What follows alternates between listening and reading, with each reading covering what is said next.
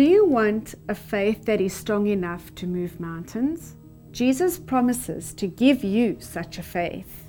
In Matthew chapter 17, verse 20, Jesus promised, Truly I tell you, if you have faith as small as a mustard seed, you can say to this mountain, Move from here to there, and it will move. Nothing will be impossible for you. So, how do I get that kind of faith? The secret is found in looking into the mustard seed itself. Although it is so small, it contains that same mysterious life principle which produces growth in the tallest of trees.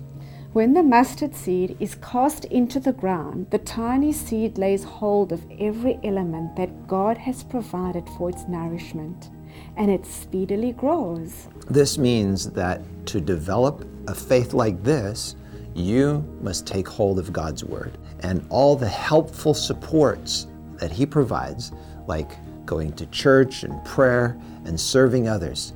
Take hold on it and grow. This is how your faith will strengthen, and the power of heaven will be given to you to do God's work.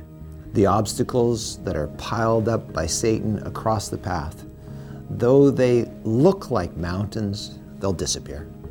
Our challenge for you is to grow your faith the way a mustard seed grows, and nothing will be impossible for you. Thank you for listening today.